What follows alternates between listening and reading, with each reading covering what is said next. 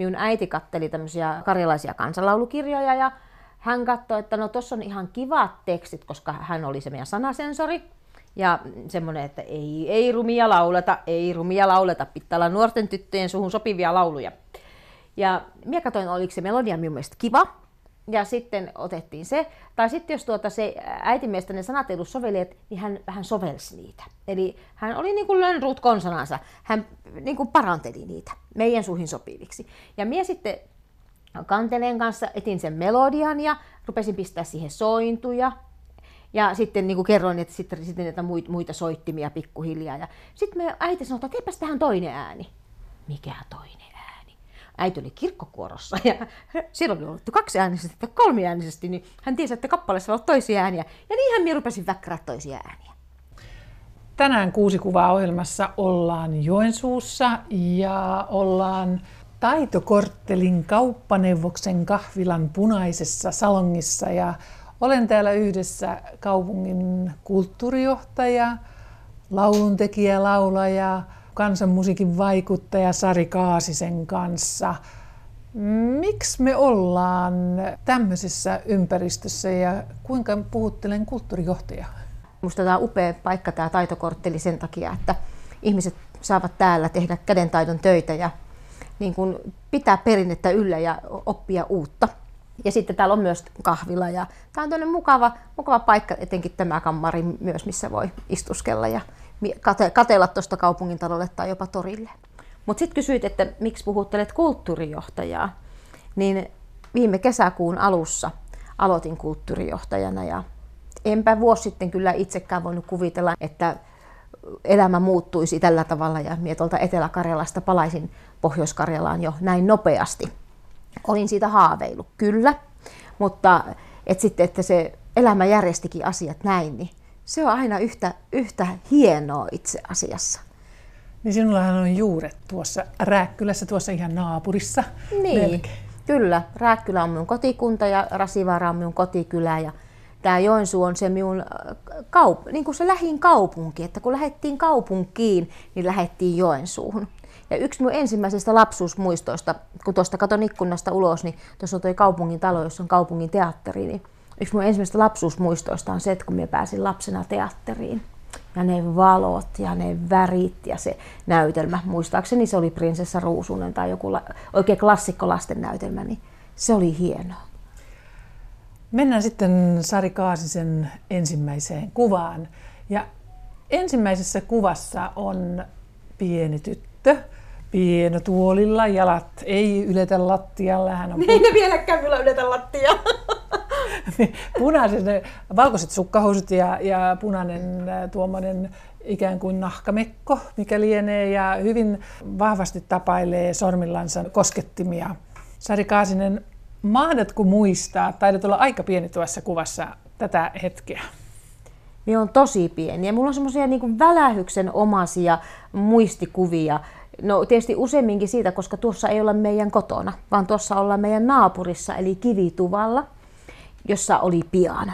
Meillä kotona ei ollut pianoa, meidän, minun lapsuuden koti on myös maatila, ja meillä, meidän kotiin sitä ei ollut mahdollisuus hankkia, mutta kun siellä kivituvalla oli se piano, ja aina kun minä siellä kävin, niin ensimmäisenä minä olin soittamassa sitä pianoa.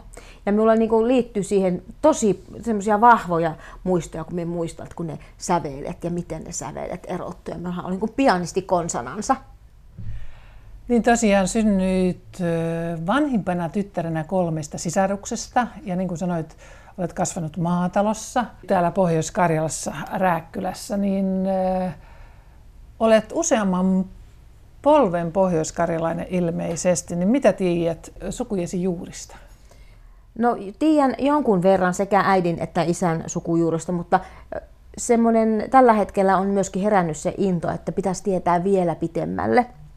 No minun äitin puolen suku, äitin isän puolen suku on Suojärveltä ja ukki on elänyt tai eli ortodoksista elämää, kunnes itsensä sitten luterilaiseksi vaihto uskonnoltaankin, että se karjalaisuus on ollut niin kuin tosi läsnä ja se niin kuin tuo rajan takainen karjalaisuus. Ja muistan aina, kun käytiin siellä ortodoksi hautausmaalla sitten lapsena ja edelleenkin siellä on näitä esi äitejä ja isejä haudattuna.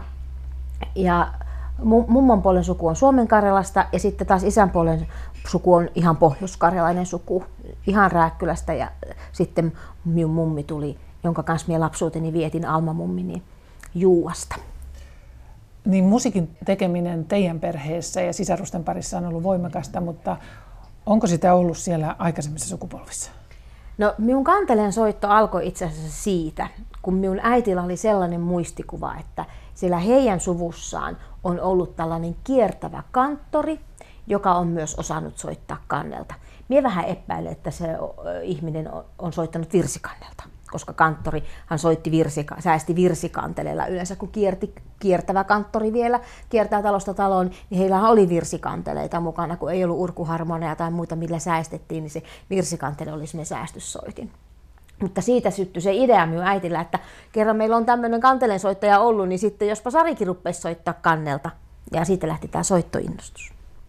Niin, eli tietää, löytyy semmoisia suvun perinteitä. Joo, ja vielä pitää sanoa, että mandoliini oli sitten taas isän puolen suvussa. Että, no mandoliinihan oli sillä tavalla joka talon seinällä niin kuin kantele aikanansa sodan jälkeen niin kuin, ja sota-aikana mandoliinista tuli hirmu suosittu soitin. Niin se oli sitten sillä puolella kyllä. Mutta hyvin aikaisin alkoi myöskin tämä omaehtoinen musiikin tekeminen, niin milloin syntyi Sari Kaasisen ensimmäiset omat sävelet? No ne on varmaan syntynyt silloin kaksi-kolme vuotiaana tuossa piano ääressähän me on ilmiselvästi säveltänyt omiani ja soittanut omiani siitä asti, mutta me, mulla on semmoinen yksi aivan elävä hetki, varmaan just joku neljä-viisivuotias on ollut ja sitten minun setät asu siinä myös, eli isän normat veljet ja niillä oli kelavankka ja avot siinä Kelamankassa oli mikrofoni. Ja VP ja Joke, nämä mun setäni, ne äänittivät sinne, niille Kelanauhoille Beatlestä. Ja kun oli mikrofoni, mie lauloin kaikki ne yli. Ja sitten taas mie juoksin karkuun ja se mikrofoni taas piilotettiin. Ja sitten minä sen löysin ja se sama ralli jatkuu. Siis Beatlestäkö lauloit vai omia? Omia. Niiden Beatlesten päälle minä nauhoitin kato omia, omaa ääntäni sinne, kun me olin niin valmeutunut, että... Aa, eli Beatles-äänitykset meni sen Siljan Joo, joo, joo, Beatles, niin kyllä, joo. Mutta kun ne, missä on ne kelanauhat, että mitä sieltä löytyisi. Se olisikin kyllä mielenkiintoista, että mitä sitten on tullut laulettua. Mutta minä muistan selkeästi se, että se mikrofoni oli minusta niin ihana. Ja sitten kun minä olin rintamamies talossa, niin juosti aina ympäri, kun mun setät juoksi perästä ja sanoi vähän rumempia sanoja. Mutta Kannel tuli sitten aika pienenä sinun elämääsi. Siitähän äh, olet aika tunnettu, että lähdit kanteletta soittaa. Niin muistatko, että miten ja missä vaiheessa? No siis, e, e, minä en ollut nuori, minä olin 11, minä olin vanha. Jos miettii tätä päivää, että kun lapset soittaa suurin piirtein, että ne on syntynyt, niin niillä on jo, joku kantele muskari. Niin, niin, niin, niin just se, mun äiti näki Ilmatsin kanteleleirin ilmoituksen lehdessä ja kysyi, että haluaisit se mennä. Että joo, kyllä me voi mennä. Mä en ikinä nähnyt koko soitinta. Sitten kun mä pääsin sinne Ilomantsiin, sille leirille, siellä oli Martti Pokela johtajana ja taiteellisena johtajana. Ja mulle ostettiin sitten semmoinen ensimmäinen 32-kielinen kotikantele. Ja se oli meidän perheessä tosi iso juttu. Et sillä tavalla, että ei sinne niitä soittimia noin vaan niin osteltu, ei siihen ollut mahdollisuutta. Mä muistan sen, kun mun isä vei mut sinne Ilomantsiin ja sitten se saman tien se soiti ostettiin, koska hän myös muuten pystynyt soittamaan, niin sitten se katsoi minua tällä tasolla, että kuule Sari, nyt pitäisi soittaa. Eikä, hän sanoi sen ihan huumorilla, hän on hyvin, hyvin lempeä ja koskaan minua ei pakotettu soittaa. Mutta sitten kun minä pistin ne minun käet siihen kanteleen kielelle, niin se oli helppoa. Siitä se lähti. Se oli tosi helppoa. 11-vuotiaana? Mm, 11-vuotiaana. No tämä toinen sinun valitsemisesi kuvista liittyy hyvin vahvasti tähän kanteleen soittoon. Tässä vaiheessa voisin muistuttaa kuuntelijoita, että jos haluat nähdä nämä kuvat, niin helpoiten ne löytyy kirjoittamalla osoitekenttään kuusi kuvaa lähetykset ja kuvat. Eli jos haluat katsoa, niin ne kuvat löytyvät netistä tällä osoitteella.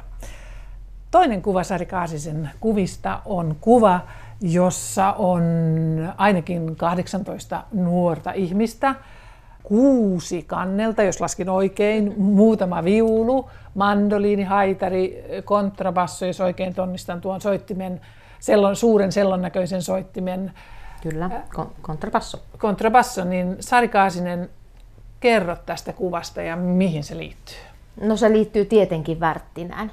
Eli Värttinä alkoi vuonna 1983 meidän kylän tyttöjen tämmöisestä tyttöryhmästä, minkä äiti sitten tuota perusti, koska meillä oli ensin sellaiset supukat, jotka me esiinnyttiin ja sitten niitä keikkoja vaan meiltä pyydettiin ja sitten pistettiin kylän tytöt yhteen. Ja sitten äiti sanoi mulle, että olisi kiva, jos säästäisit noita lauluja.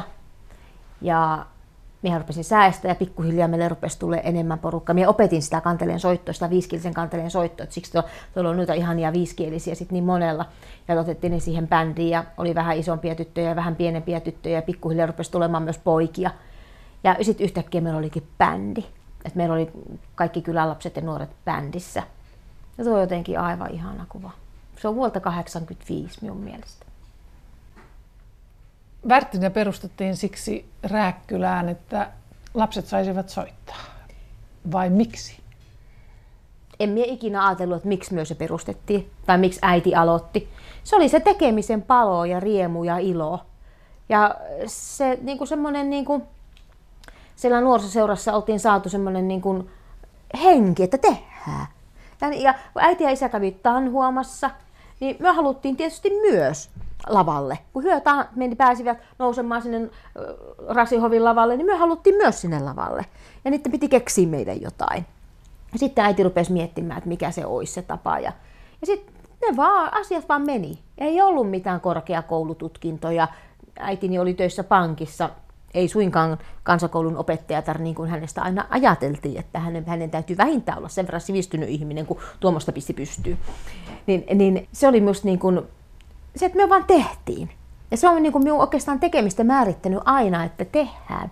Ei mietitä, että voiko tehdä tai pitäisikö olla niin kuin jotain kouluttautunut tai pitäisikö olla niin kuin jonkunlainen, että voisit tehdä jotakin.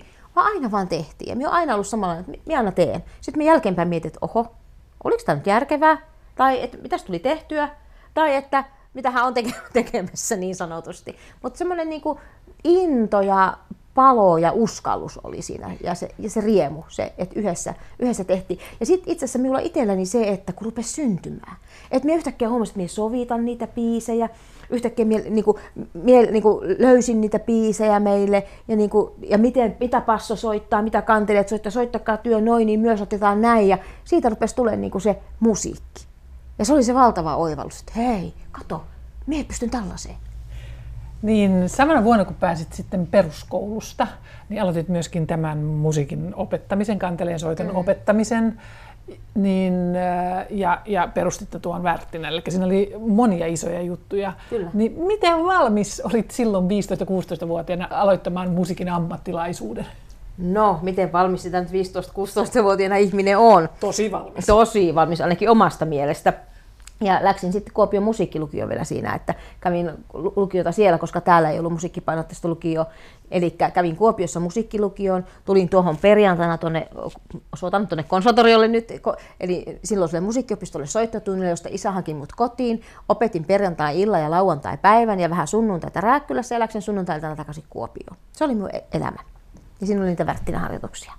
Se, oli, niin kuin se musiikki oli, se oli, se, se oli niin kuin, se on ihana, tai niin kuin mie, musta on ihana nähdä se, että kun nuorissa syttyy se palo, että kun se näkee niiden silmistä, että nyt niillä on se oma juttu. Kun mie tiedän, että se, palo oli, se mikä palo oli minun omissa silmissä. Ja, se, ja sitten tuli nämä laput silmille, tätä niin kuin ravihevosen nämä laput, että en katsonut sivulle ollenkaan, vaan äh, niin kuin, tiesin minne on menossa, halusin mennä tuohon suuntaan. Ja aina kun minä näen nuoressa sen palon, niin se on se roihu, jota pitää niin kuin, pitää yllä ja kasvattaa sitä liekkiä, koska silloin mennään pitkälle. Sillä, sillä nuoruuden semmoisella us, uskalluksella ja aidolla palolla, niin sillä mennään. Ei tämmöiset 50 ennen. Niin kuin, ei, en varmaan olisi tehnyt. Ei, siis mie, olen miettinyt sitä, että esimerkiksi Värttinän kanssa, kun sitten meille tuli niitä ulkomaan reissuja, niin me reissattiin keskenämme siellä. Me olin se vanhin. Jossain tuolla Pohjois-Englannissa ja vaikka missä me käytiin festivaaleilla ja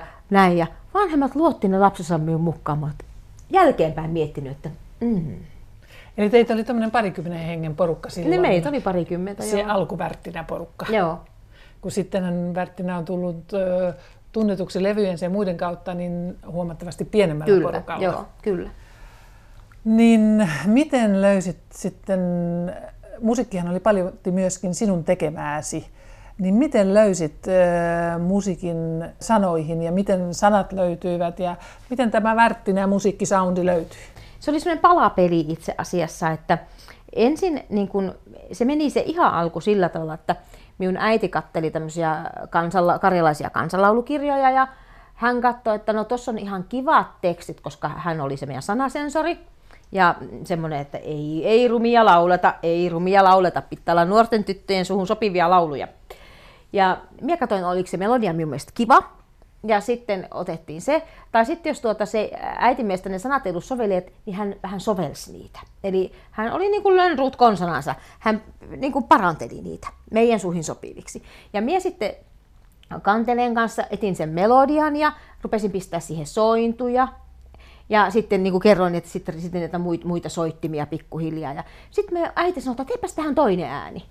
Mikä toinen? Äiti oli kirkkokuorossa ja silloin oli ollut kaksi äänisesti ja kolmi äänisesti, niin hän tiesi, että kappaleessa on toisia ääniä. Ja niinhän minä rupesin väkkärää toisia ääniä. Ja sitten se soundi. Me treenattiin siellä meidän nuorisoseuran talolla Rasivaarassa. Ja se, siellä oli semmoinen sali, joka nyt se näyttää paljon pienemmältä kuin siinä vaiheessa Mutta elämää. oli iso silloin. Iso, tosi iso sali. Ja sitten se laulusoundi meni silleen, että tytöt oli siellä toisessa päässä salia, ja minä olin toisessa päässä salia, ja tytöt lauloivat, ja me laulakaa kovempaa, en minä saa mitään selvää. Ja tytöt veti kitarisat kaakossa. Ja siitä rupesi niinku muotoutumaan sitten se meidän soundi. Niin Värttinen kokoonpanot muuttuivat jo sinun aikanasikin useampaan kertaan, niin niin äh, Sari Kaasonen, mikä oli sinulle itsellesi opettavin jakso noista Värttinä vuosista? No kyllä ehdottomasti, tai tietysti jokainen omalla tavallaan, mutta ehdottomasti se, että kun yhtäkkiä tajus, että oho, että nyt mennään ja lujaa. Et silloin 90-luvun alussa, kun se Oidailevy tuli ja sitten se vauhti oli aivan hurja, niitä haastatteluja, esiintymisiä ja kiertoja, että kun se lähti ja yhtäkkiä tajus sen, että nyt on mahottomasta tullut mahdollista. Että kukaan ei ikinä voi uskoa, että tämmöisellä jollain laulamisella voisi niinku leipänsä tienata ja kan, jollain kansanmusalla. Mm. Että niinku Konsta Juha oli se ainu, joka oli niinku preikannut niin sanotusti ja lyönyt läpi. Ja sitten, sitten me oltiin se seuraava. Ja se oli ihan eri genreä. Se oli niinku tätä jos puhutaan tänään maailmanmusiikki, niin se oli ikään kuin haisteli niitä tuulia. No se haisteli niitä tuulia kyllä, koska me itse kuuntelin jotain Stingiä ja vaikka mitä poliiseja ja, ja muuta, ja musta se sopranosaksofoni oli ihana, ja niin kuin ka- kaikkea se, sellaista niin kuin musiikki, musiikkiopiskelijana myös niin kuin, hyvin avoimesti niin kuin kuunteli kaikkea, niin mä aina kuunnellut. Et en ole todellakaan ollut mikään puritanisti kansanmuusikko, että nyt vaan kuuntelen tätä, vaan niiden juuri niiden setieni ansiosta. Mulla on kyllä tämä suomalainen poppia, rockia, iskelmä ja Beatlesit ja hurrikanesit kyllä todella tuolla takaraivossa edelleen niin kuin lapsuudesta. Mutta se, että, että, että, että, että tajus sen, että siis tänä päivänä se on vielä aivan, me ollaan eri sfääreissä, että miten se pyörä pyörii. Että kun se pyörä lähtee pyörimään ja kun se, kun se lähtee menemään, se lumipalloefekti, niin onhan se hurjan hienoa, mutta se, että osas pitää jalat maassa. Se on minulle se suurin oppi siinä tilanteessa, koska vaikka mitä olisi voinut tapahtua. Lauloit sisarisi Marin kanssa Värttinässä, mutta sinä sitten luovuit Värttinässä vuonna 1996. Miksi? No, me oltiin muutettu jo tänne takaisin Pohjois-Karjalaan, koska silloin kun Kiisa syntyi, minun vanhin tytär vuonna 1994, niin Mie paruin juhannusaattona Seurasaaressa 94. Minun lapsi ei kasva Helsingissä. Minun lapsi ei kasva Helsingissä. Ei täällä voi mennä mihinkään. Pitää mennä paikasta A paikkaan B. Tämä ei ole elämä. Niin kuin, no joo, se oli joku primitiivireaktio. Kun en ollut sillä juhannuskokolla omassa kotona ja omassa rannassa ja omassa kylässä. Ja siitä viikon päästä asuttiinkin jo Rääkkylässä. Koti-ikävä iski. Is, iski, ihan järkyttävä koti-ikävä näköjään. Ja sitten just se, että kun tajus, että on, on, niin kuin jo, niin kuin on se oma lapsi, ja sitten just, että miten itse oli kasvanut siinä sukupolvien ihanassa syleilyssä, että oli mummit ja ukit ja se, se verkosto, niin se olisi ollut aika karua siellä Helsingissä. Ei olisi ollut sitä. Ja minusta, niin kun, kun me on itse kokenut sen, että miten paljon me on saanut niiltä isovanhemmilta, niin minä halusin, että minun lapsilla on se sama. Ja sitten se muutto tapahtui tosi nopeasti ja se tietysti tarkoitti sitä, että oli aika mahdoton yhdistää näitä asioita. Ja sitten vielä kun syntyi Piita hyvin nopeasti siihen Kiisan, Kiisan sisarukseksi, niin kahden lapsen kanssa maailman reissaaminen olisi ollut hyvin vaativaa, etenkin kun ne reissut silloin suuntautui Brasiliaan ja Australiaan ja Japaniin muun muassa. Kolmannessa kuvassa on ihmisiä. Sinä olet siinä keskellä mustassa pitkässä mekossa ja soitat hyvin keskittyneen näköisesti kannelta. Takana istuu pöytien takana viisi ihmistä, jotka näyttävät hyvin, hyvin juhlallisilta. Mistä tässä kuvassa on oikein kyse? No siinä kuvassa on menossa minun taiteellisen tohtorin tutkintoni tarkastustilaisuus vuonna 2009 Helsingissä Karjala-talolla. Ja olihan se jännä tilanne, että viisi, viiden vuoden prosessi, vuonna vuodesta 2004 vuoteen 2009 kestänyt prosessi, niin tuli siinä päätökseensä. Ja sen viiden vuoden aikana alkoi semmoinen matka, jolla me on itse asiassa edelleenkin musiikin tekijänä ja muusikkona. Näytät hyvin keskittyneeltä tuossa kuvassa, niin millaisissa tunnelmissa olit tuossa soittaessasi? Minä soitin siinä äh, kan, tota 15-kielisellä kantelella varmaan semmoista ripatskaa, tanssisävelmää. Ja äh, sinne mun, tosiaankin sinne mun tohtorin tutkinnossa minun tarkastelukulma oli se, että voiko tämän päivän ihminen soittaa tai laulaa, kuten ne ikiaikaiset sisarensa. Eli se, jos laula, laulat, niin se teksti ja sävel hersyy siitä hetkestä ja, hetkessä ja hetkestä, etenkin ne sanat. Melodia sulla voi olla, mutta sitten myös se soitto, mitä minä tuossa soitan, että niin kun, kun se kanteleen soitto tällä Karjalassa oli semmoista, perustui semmoisiin formuloihin, eli tiettyihin sointukiertoihin ja sitten jokainen veivasi niitä niin kuin omalla tavallaan niin minulla oli menossa nyt se ripats, ripatska tuossa ja siinä kuvassa ei näe, mutta siihen yhtäkkiä lähti kuule tanssia. Ja se, että se tietysti murti sen jään, koska sitten se kommunikaatio lähtikin sen tanssijan kanssa, mutta että kyllä, se, kyllä se totta kai oli, oli yksi elämän hienoimpia päiviä myös, että semmoinen pitkä prosessi, viiden vuoden prosessi, niin minä tein sen. Hitsi vielä minä tein sen. Minä asuin silloin täällä, asuttiin täällä Joensuussa ja minä täältä kävin Helsingissä sitä tohtorin tutkintoa tekemässä. Niin sen Kuopion lukujen jälkeen lähit sinne Sibelius-akatemian kansanmusiikkiosastolle ja teit sen maisteripaperiteka ja sitten lähit vielä väitöskirjaan. Niin, ää, miksi halusit tehdä akateemisen väitöskirjan kansanmusiikista ja muuten mikä sen aihe olikaan? Meillä on mahdollisuus tehdä väitöskirja, mutta minä tein taiteellisen tohtorin tutkinnon. Eli, eli tämä on tämmöinen, minä tein siihen kyllä kirjallisenkin puolen. Sen nimi oli e- Erään karjalaisen naisen laulut. Eli just tästä, mistä kerroin tästä tematiikasta, mitä, mitä tutkin. Mutta miksi halusin? Halusin haastaa itseni just sen värttinävaiheen jälkeen, että kun yhtäkkiä olitkin täysin omilla, sulla ei ollut sitä bändiä takana ja sulla ei ollut niitä siskoja siinä niin sanotusti laulamassa ja ihan konkreettisesti oma, oma sisko koko ajan ollut vieressä, oot ollut aina osa jotakin yhteisöä. Yhtäkkiä ootkin yksin niin se piti lähteä se miettimään se musiikki ihan toisella tavalla.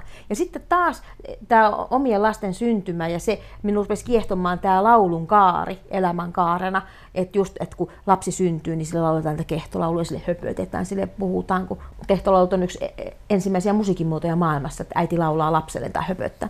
Se kaari rupesi minun kiehtomaan. Et kun se värttinä aika oli niitä tyttölauluja ja niitä rallati rallati raata, niin sitten niin se oikeastaan siitä lapsen syntymästä alkaa se taas se toinen kierros. Eli kun sieltä omasta syntymästäsi alkaen siihen saat sen kierron kerran, että sulle lauletaan niitä kehtolauluja, leikkilauluja, rallatuksia, näin, näin, näin, opetetaan ja muuta. Ja sitten kun sinä saat oman lapsen, sinä lähdet tekemään sitä, mikä tuota, mitä sä oot jo kerran kuullut. Että se lähtee niin se toinen kierto. Ja uusi sukupolvi taas lähtee, niin kuin uuden sukupolven kierto siinä perinteessä lähtee liikkeelle. Se minun kiehto. Olitko muuten laulanut itse omille tyttärillesi? No ihan kuulemma liikaa. tai olen. Siis tämä, tämä lähti tämä mun tohtorin tutkinto, tai yksi ajatus, että minä Alinalle, tälle minun nuorimmaiselle laulu, jokainen tyttö on saanut kehtolaulun, kyllä, oman. Ja tuota, Alinalle on sitä tehnyt, ja joka ilta lauloin se hänelle, ja tai laulettiin kaiken näköisiä lauluja, mutta aina se päättyi sit siihen, siihen Alinan kehtolauluun. Ja sitten mulle kävi yksi ilta sillä tavalla, että jotkut sanoivat, että mennään tiloihin tai jotenkin näin, niin mulle kävi niin kuin sillä tavalla, että me Mie tiedän, että mie istuin siinä sängyn reunalla, mutta mie kattelin itteeni sieltä jostain muualta, kun mie laulan. Ja mun suu vaan laulo, laulo, laulo ja laulo.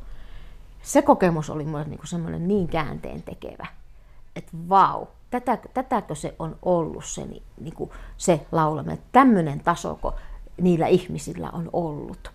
Että sun suu vaan laulaa ja sun mieli voi olla jossain. Tämä nyt saattaa kuulostaa vähän kummalliselta, mutta näin se, se tilanne oli. Ja toinen tilanne oli se, että kun minä lauloin ja taas ne minun sanat lähti jonnekin tonne ja näin, niin sitten sieltä kuului sellainen kirkas kolmenvuotias lapsi ääni, äiti, ei se noin mene. niin.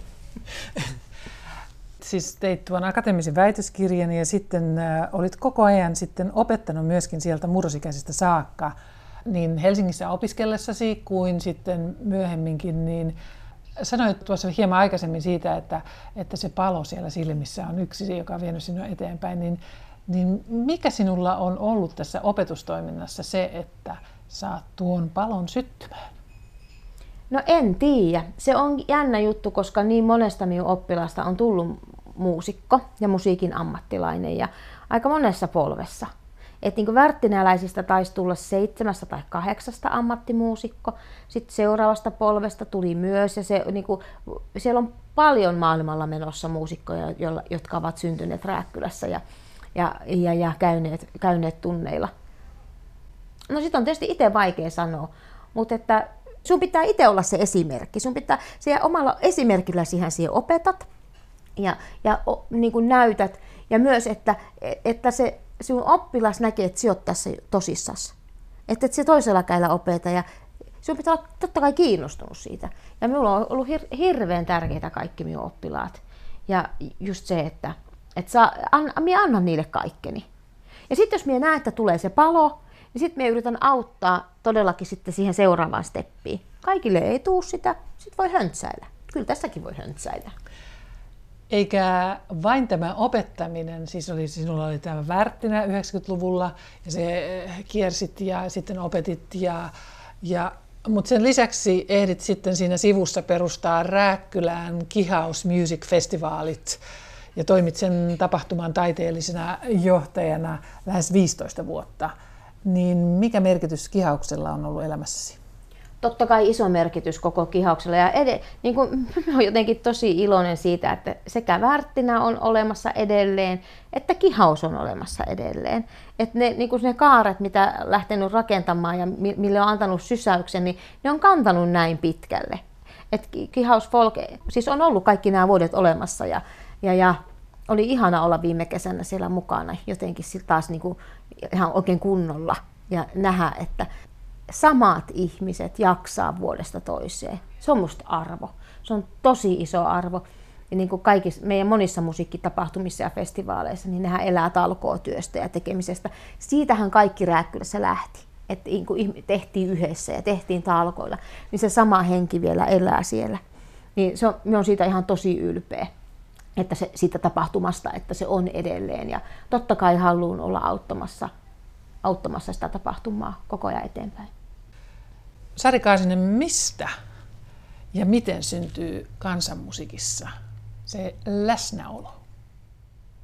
Se syntyy just tästä hetkestä. Et jos minä rupesin sulle laulamaan tässä näin, niin se, on se hetki. Ja se on aina se ainutlaatuisuus, sen hetken ainutlaatuisuus. Ja se on minusta hienointa siinä. Kansanmusiikkia on se musiikki, joka muuttuu ja muuttuu ajassa. Tietysti joku Konemetsän kirkonkellut perusmelodia on se sama ollut kaikki nämä sadat vuodet ja se on ollut to- totaalinen hittibiisi, koska se on edelleenkin elossa ja sitä tehdään eri versioita. Mutta just se, että, että se, se on niin notkeeta ja ajassa elävää. Ja sitten siihen liittyy myös just se sanan mahti tai se soito, soiton voima. Että niin kun se, että se persona on siinä niin täydellisesti mukana jokaisen ihmisen tekemisessä. Ennen kuin mennään neljänteen kuvaan, niin muistetaan kuuntelijoita siitä, että kuvat löytyvät, kun kirjoitat osoitekenttään kuusi kuvaa, lähetykset ja kuvat. Mennään neljänteen kuvaan kulttuurijohtaja, lauluntekijä, musiikintekijä, laulaja Sari Kaasisen elämässä. Ja tälle kuvalle, jonka olet itse valinnut, olet antanut nimen Sielun maisema. Niin kerropa, me ollaan tässä jossakin äh, järven rannalla ja katsotaan järvimaisemaa ikään kuin huvimajasta. Niin, se on minun, se on minun sielun maisema, se on minun koti. Ja se on minun rantasaunan, rantasaunan terassilta otettu kuva. Siinä on mulla kiikkutuoli. Ja siinä mie istuskelen ja kattelen tuonne järvelle. Eli kun me olin lapsi, niin siellä vähän matkan päässä oli meillä vene, kun järven rannalla ollaan tuossa, niin, ja sillä veneellä me aina käytiin sitten kalassa tai katiskoilla tai siellä ajelemassa välillä moottorilla, välillä soutaan. Ja sitten jos sieltä kaislikon reunasta tuli niitä ahvenia, niin tuohon rantaan tultiin ne paistamaan ne kalat, kun siellä oli tuota meillä sitten, tai siinä oli semmoinen niin kuin kalastuskunnan yhteinen nuotiopaikka. Ja siinä on semmoinen kivi edelleenkin, johon me on tuon polveni jysäyttänyt ja siinä on arpi. Ja Eli, mikäs, mikäs järvi muuten on kyseessä? No, jos ihan mietitään Suomen mittakaava, niin Pohjois-Saimaa. Eli tästäpä, järvestä, tästä pääset vettä pitkin sitten Savonlinnaan ja Lappeenrantaan ja Pietariin ja Kiinaa. Niin, niin, niin, niin että ihan sama, sa, samaa vettä ollaan, mutta pyhäselkää tai orivettä tai pyhäselkää tai jänisselkää, sillä on aika monta nimeä tuolla vedellä, missä järjestyksessä nyt männökin isoimmasta pienempään, mutta että ihan iso veden äärellä. Olet säveltänyt monenlaista äh, musiikkia, niin mistä ja miten löydät sävelesi? Täällä on stereot koko ajan täällä minun päässä. Ja mm, nyt kun me lopetetaan tämä meidän haastelu, ja minä lähden tuosta ovesta ulos, niin siellä soi tämä hetki. Minkälaista meillä on tässä ollut. Siitä syntyy mulle melodia. Se on vähän niin kuin kun saamelaiset selittää, kun he joikaa, esimerkiksi viimein kanssa on tästä joskus puhuttu, eli Eli kun saamelaiset ei joikaa jostakusta ihmisestä jotakin, ne vaan joikaa jonkun. Ne ei joikaa ketusta, vaan ne joikaa ketun. Niin kuin tämä ajatus. Mä oon miettinyt vähän samaa, että se on niin kuin, mulla on niin kuin ne melodioita tulee hirveästi siitä tunteesta, mikä, ja siitä tunnelmasta, mikä vallitsee siinä hetkessä, kun ollaan. Ja tämä minun kiinnostaisi itteeni enemmän ruveta nyt tätä asiaa tutkimaan, että kun ne melodiat tänne tulee, ne pitäisi tallentaa, miehän lauloin tuonne puhelimeen, la la la la la la la la. Ja sitten pitäisi aina mainita siihen, että ketä tapasin, minkälainen palaveri oli. Tai ei vaikka, vaikka ei sitäkään, mutta kenen kanssa tapasin, mikä, mikä se juttu oli. Koska se pystyisi, sitä pystyisi ehkä lukemaan aika paljon. Se on, se on mielenkiintoista. Minä en ole vaan päässyt siihen kiinni, mutta minä jatkossa, jatkossa yritän päästä myös tähän mutta mulla on siis stereot päässä, jotka soi koko ajan. Ja sitten mä otan sieltä kopin tai on ottamatta kopin ja sitten mä ajattelen, joskus minulla on ihan tosi hyvä melodia, vaikka mä teen jotain puutarhatöitä tai kantelen kippoja, kappoja, kuppia ulkona tai mitä tahansa, on jouten niin sanotusti, tai en tee mitään semmoista järkevää. Ja sitten siellä rupeaa soimaan se melodia ja minä muistan, että tämä on tosi hyvä. Muistat, että siinä on tuo intervallihyppy noin ja sitten näin ja näin ja me laulamaan se. Ja se unohtuu. No, mä ajattelin, että no, jos se on tarpeeksi, niin se tulee uudestaan. Ja niin on käynyt. Eli sävel on ensin ja sitten alkaa tulla selitykset ja sanat tuolle sävelle. Joo, ja se on huono homma. Koska kun ne stereot soi koko ajan, niin sitten minulla se tekstin laittaminen siihen valmiiseen melodiaan on tosi ha- haastavaa. Ei hankalaa, vaan haastavaa. Eli minä myös pyrin kirjoittamaan paljon. Eli että syntyisi myös toisinpäin, että minulla on teksti, ja minulla on tekstiaihioita, joihin se melodia lähtisi syntymään. Ja se on minulle niin, kuin sit niin päin se työstäminen on helpompaa. Mutta että kun niitä melodioita on sen tuhat ja sata, niin sitten siihen tekstin laittaminen, niin se vaatii minulta aina vähän enemmän. Onko sitten olemassa tekstejä, jotka pysäyttävät sinut niin, että hetkinen, tässä on teksti, joka kaipaa säveliä? On. On, ja tietysti minullakin on lähetetty aika paljon tekstejä, mutta jos ne ei niin puhuttele, niin moni sanoo just tätä, että niin kuin musiikin tekijät, niin kuin, ne saa paljon postia niin sanotusti, ja että voisitko säveltää tämä, mutta jos se ei niin kuin, sinun ittees niin kuin, kolaha, niin sit siitä ei, ei se vaan synny. Mutta sitten kun oon säveltänyt paljon musiikkinäytelmiä ja tämmöisiä, niin kuin musiikkia teatteriin, ja siellä on ollut valmiita tekstejä, niin, niin sitten se on myös sitä työtä. Ja kyllä se kaikkiin se sävel syntyy. Ei ole jäänyt syntymättä kertoakaan. Sari Kaasinen, kun se tsekkaa sinun kotisivuesi ja tutustuu elämäntarinaasi, niin ei voi olla huomaamatta, että viimeisen 50 vuoden aikana sinulla on ollut aikamoinen vauhti ja meininki. opetustoiminnan ja Värttinän äh, lisäksi ja Värttinän albumien ja omien soloalbumien lisäksi olet säveltänyt tosiaan kuten mainitsit, musiikkia kymmeniin näytelmiin ja lasten musikaalejakin olet tehnyt siinä ja ollut jatkuvasti esiintyvänä taiteilijalla esillä ja myös olet perheenäiti, niin miten ihmeessä onnistut aikatauluttamaan arkesi? Sitä on moni kysynyt, että miten tuo oikein, niin kuin, miten tuo, niin kuin, miten tuo niin kuin taipuu. En myös sitä miettinyt sen enempää koskaan itse. Minulla on ollut onni, että minun lapsilla on ihan mahtava isä, joka siinä vaiheessa, kun lapset esimerkiksi oli pieniä, niin antoi sen mahdollisuuden, että hän jäi jopa hoitamaan niin heitä kotiin tyttöjä, että minä sain tehdä sitä, työ, sitä työtä, kun se palo on ollut niin kova siihen. Ja aina se on jotenkin järjestynyt ja sitten minä olen niin miettinyt omia lapsiani, että monta kertaa sitä aina miettii, että onko osannut antaa lapsilleen minkälaisen lapsuuden ja minkälaiset eväät elämään ja mitä ne on saanut, niin minä sitten vaan niin lohdutan itteeni ja on armollinen, että ei ne paremmasta tiedä. Nekin kirjoitti nuotteja pienenä tällä. Miten pidät muuten itsessäsi huolen niin, että jaksat ja teet kaiken sen, mitä elämä vaatii? Se minun sielun maisema, se on minulle hyvin tärkeä. Ja hiljaisuus on minulle tosi tärkeä. Se tulee niin kuin koko ajan tärkeämmäksi ja tärkeämmäksi. Et, ja siellä tosiaankin siellä Rääkkylässä on hiljasta. Siellä on, ai että siellä on mahtava tuule, se tuulen humina ja ne luonto, luonnon äänet on se, jotka niinku rauhoittaa. Sitten kun minä ajan aina työpäivän jälkeen siihen kotipihaan, niin se järven näen siinä se maisema, niin silloin niinku henkäisee, niinku, että huh, ihanaa. Et viime aikoina kyllä minä niinku semmoisesta niinku omasta ajasta otan kaiken irti. Ja ystävät tietysti, mistä, mistä saa energiaa ja voimaa, niin hyvät ystävyyssuhteet ja perhesuhteet. Mulle perhe ja suku on tosi tärkeä. Se ei tarkoita sitä, että pitäisi aina olla tekemisissä koko ajan, vaan se on sitä, että tietää. Se tietoisuus siitä, että se toinen on siellä. Viidennessä kuvassa näkyy neljä hymyilevää juhlasuista naista. Sinä olet yksi naisista punaisessa Leningissä nuorempien naisten keskellä ja Ihmettelen tässä, että keitä nämä ihanat kaunottaret tässä sinun ympärilläsi on.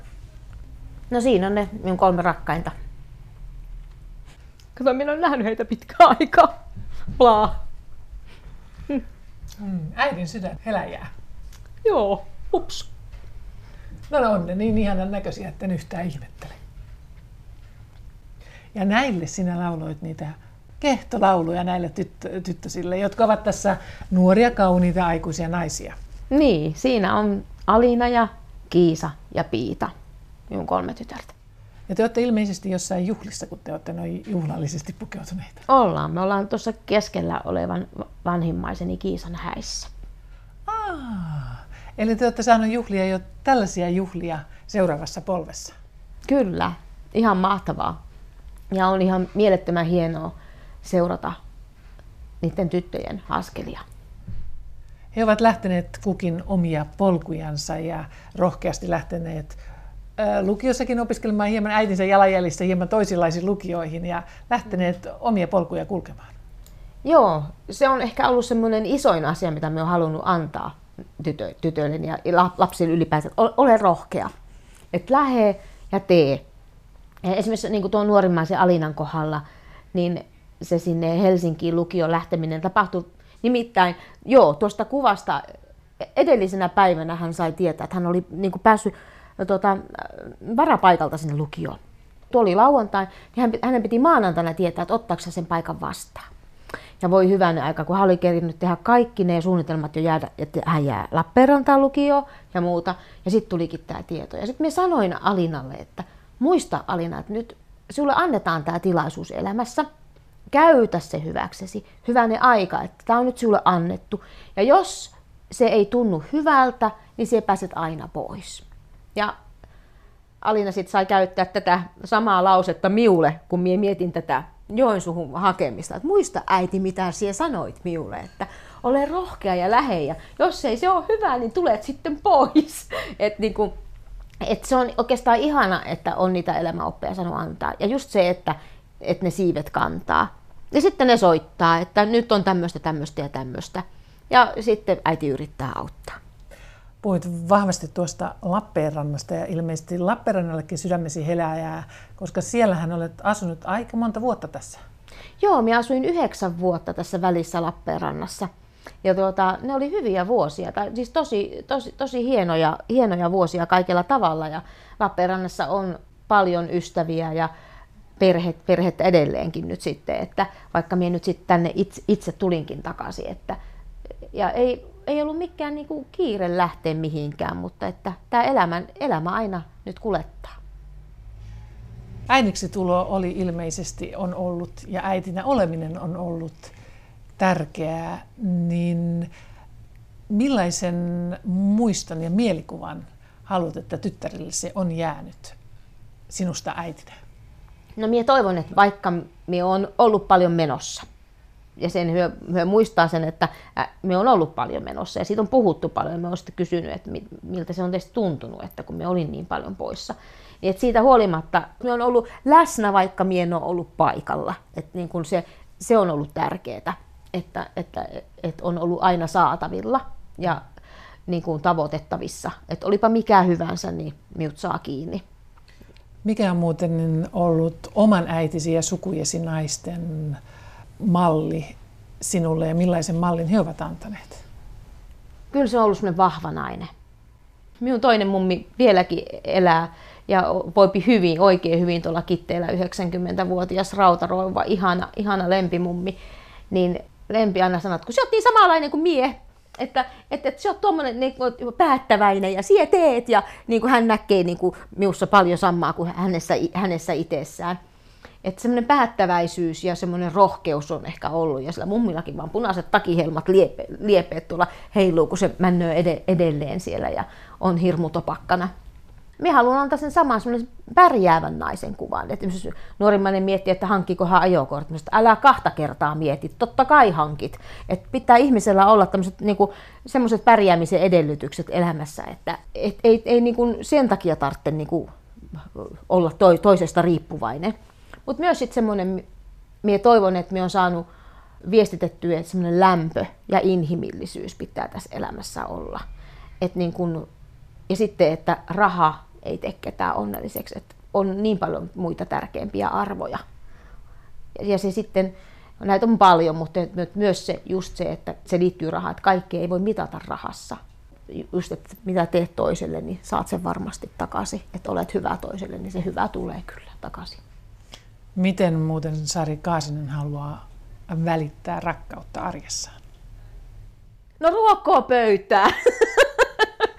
ruokkoa pöytään pitää laittaa ja sitä pitää olla seitsemän rotti. Eikö se ole se karjalaisen naisen tapa välittää sitä, että niin kuin osoittaa se välittäminen, että siinä pitää olla tuota ja siinä pitää olla tätä ja siinä pitää olla sitä ja kolmatta vielä. Niin se on, ja sitten, että kaikki ollaan saman pöydän ääressä ja varmasti syyvää ja ihan, että, että, että, niin, että napaa ruskaa niin sanotusti. Minusta se on semmoinen yksi, niin kuin ehkä semmoinen sukupolvien ketju, joka myös tässä on kulkenut. Kuudes kuva on vielä ottamatta Sari Kaasisen kuvista. Mitä tuossa kuvassa haluat, että näkyy? Oi. No minä haluan, että siitä kuvasta välittyy elämän ilo, lämpö, mutta myös semmoinen ehkä elämän tuoma toivottavasti viisaus tai semmoinen niin elämän kokemus. Ja siitä saa näkyä kaikki rosot, kaikki uurteet, kaikki saavutetut edut niin sanotusti, se painovoima. Ja niin kuin se, että niin kuin se eletty elämä, koska se, se onhan, sehän, jokainen päivä on tuonut tähän pisteeseen. Me ollaan hirveän ylpeä jokaisesta päivästä.